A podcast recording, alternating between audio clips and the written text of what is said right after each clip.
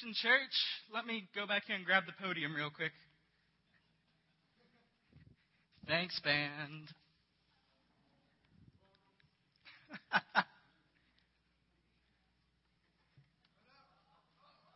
what am I doing? We weren't using that, Tessa. Well, good morning, you. I said before, and I'll say it again there's nowhere I'd rather be on any given Sunday morning than Celebration Church. I love you guys. Um, there's some people I don't know that I saw come in. My name is Jeremy Hall. I'm the youth pastor here at Celebration.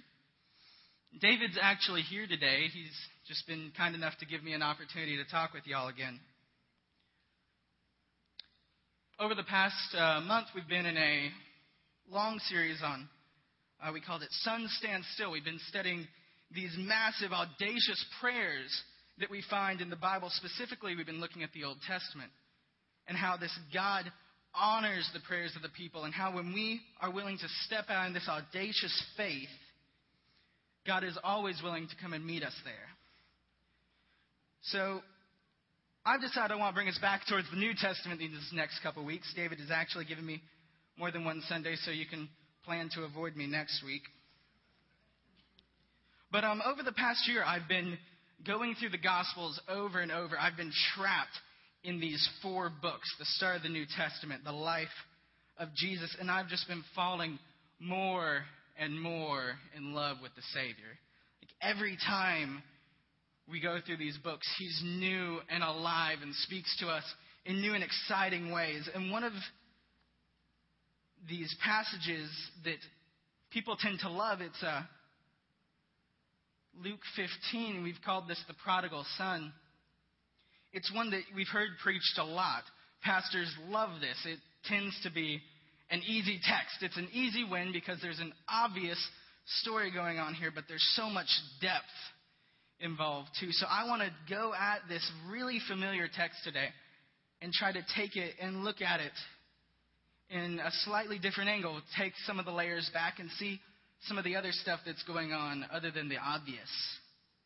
The uh, first century Jewish rabbis had a, a saying about the scripture. They said it was like a finely cut gem, and every time you held it up to the light or turned it, it was something different. It had a new way to reflect the light every time you came back to it. And so it's very exciting to get to re explore this book and look at these things over and over because they're new and they're different and they speak to us in different ways because we are different people every time we read them. So in Luke 15, Jesus has been going at this for a while. He is a well known rabbi at this point, and people like him. People want to come hear him. He's healing people, he's driving out demons, he's becoming somewhat of a celebrity. So at this point in his life, when he preaches somewhere, people show up. And this is one of those teachings. People knew he was going to be here, and there's a crowd that's formed. And of course, the people in the front row are those who need to hear him the most. The sinners have populated the front row, people who everyone knows are the sinners too, because we're all sinners, but we have that person in our head that when you say, Who's a sinner? you think that guy before you think you, right? And so the religious leaders see this and they say, Jesus, why, why do the best seats get given to the worst people? And so Jesus tells a series of parables explaining who it is who needs God the most. So here in Luke chapter 15, we're going to start at verse 11.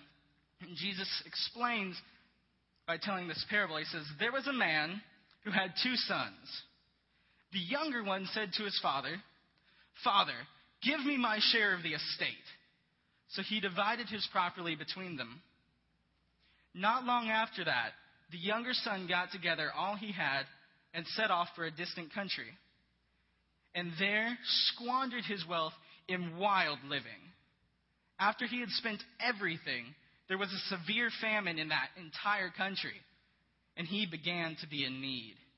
So he went and hired himself out to a citizen of that country who sent him to work in his fields to feed pigs. He longed to fill his stomach with the pods that the pigs were eating, but no one would give him anything. When he came to his senses, he says, How many of my father's hired servants have food to spare?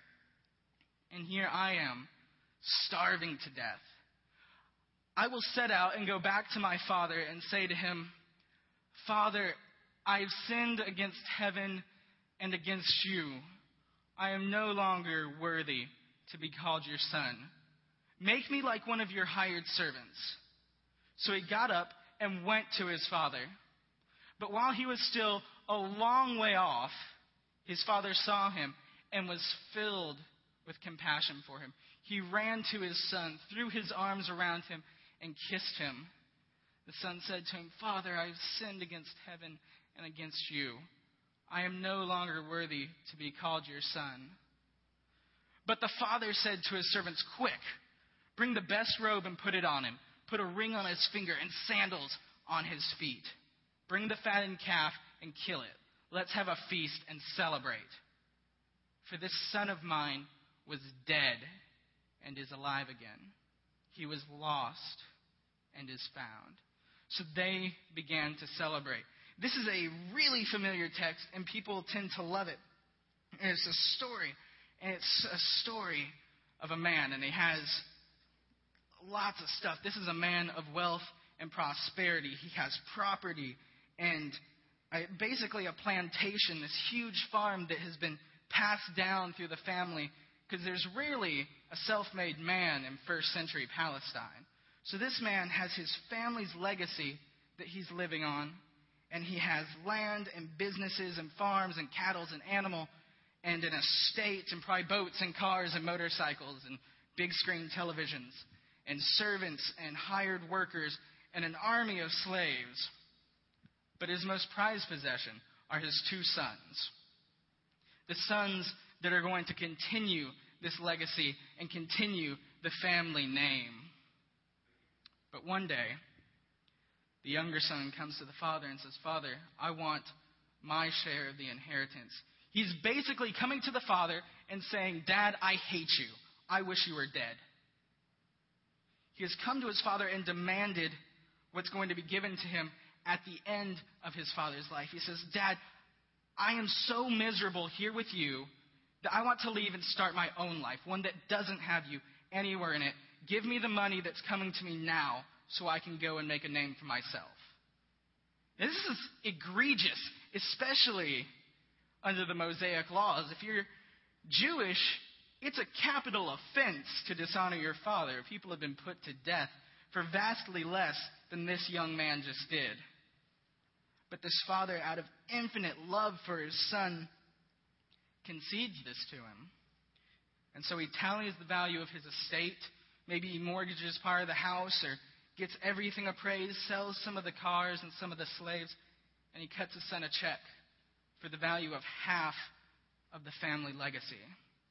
And son takes it, deposits it, and not long after that gathers up everything he has and leaves the country.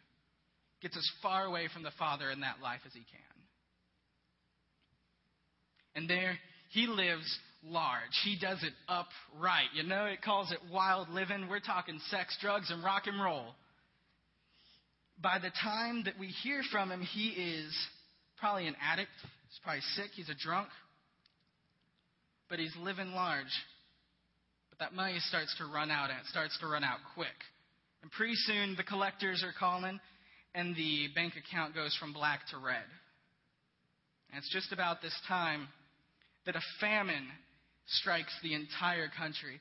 No water, no food anywhere. The economy dissolves. The housing market tanks. The stock market crashes. Unemployment goes through the roof. And a dollar doesn't get you near as far as it used to. So this young man finds himself in desperate need. He's hungry. He's having to struggle with the things he's done to himself over the past few years. He's got nowhere to live, and he can't find a job. Eventually, he does hire himself out to a farmer, maybe on a farm like the one he grew up on. And the man sends him to work taking care of the pigs. That's another detail that's really significant to the first hearers that we tend to overlook. If you're Jewish, you don't work with pigs. You don't touch pigs. You don't eat pigs because they are considered to be unclean. And if you encounter something that is unclean, Basically, you catch it. If you come in contact with any of these various things that are unclean or ritually impure, you become unclean and impure.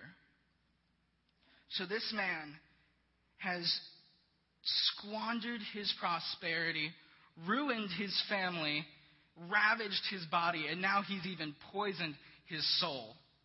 And so we find him in this state of confusion and despair where he realizes that he's starving to death, that this is not getting him anywhere, and he's longing for the food that he's feeding the pigs. But he doesn't even have enough money to afford the garbage and pig slop that he's feeding to them. He can't even afford the dried pods that they feed to the pigs. And in this moment of being completely rock bottom, he has a flash of inspiration. He has an idea, a moment of insight. And he says to himself, How many of my father's servants, how many of his, his slaves and workers have food to spare? They have a roof over their heads, they have money, they have food for themselves and their family. And here I am, the heir, starving to death. So he says, I'll go home to my father. And he prepares this speech because he, he's blown it. It's over. What he had, he can never have again. He's ruined that life. He's destroyed it and burned all those bridges.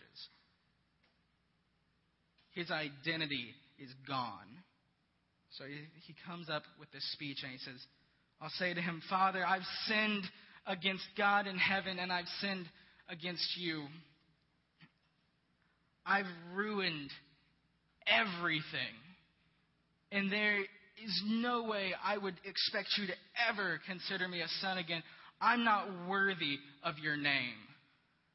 Please take me back on as one of your hired servants. Make me like a slave, and I'll work for you and feed me. That's, that's all I ask. And so he heads home, and this is probably a long journey, and he's got no money. He's walking this, and the whole way he's preparing this speech. Father, I've sinned against God and I've sinned against you. I'm no longer worthy to be called your son. Father, I've sinned against God and against you. I'm no longer worthy to be called your son. Just take me on as a slave. And so he comes to his, his home country and he's heading home. And his father sees him while he's still a long way off because he's looking for him. And when the father sees him, he's overwhelmed with compassion. His son is coming home, and he takes off. And he sprints out the front door and runs down the road, which a well to do Jewish man does not run. You don't do that. And so the servants probably saw him take off and freaked out. What's going on? And so them followed after him. And the man runs and he finds his son and he embraces him.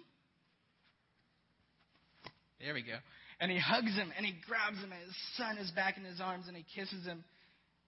And the young man starts a speech Father, I've sinned against God, and I've sinned against you. I've ruined everything. I am no longer worthy to be called your son. And that's enough for the father. The father stops him there.